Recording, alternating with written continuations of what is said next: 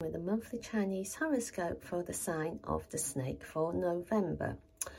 There are bound to be different opinions in many things, in many areas of your life, yet you can still choose to navigate your way through the differences and find some things that you can move forward on.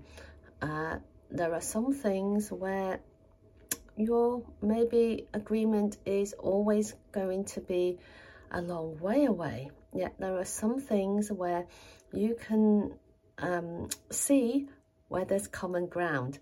That's a good place to start. Uh, go with those things where you can see eye to eye. So have a great month ahead and we recommend you subscribe and share with your friends. Thank you for tuning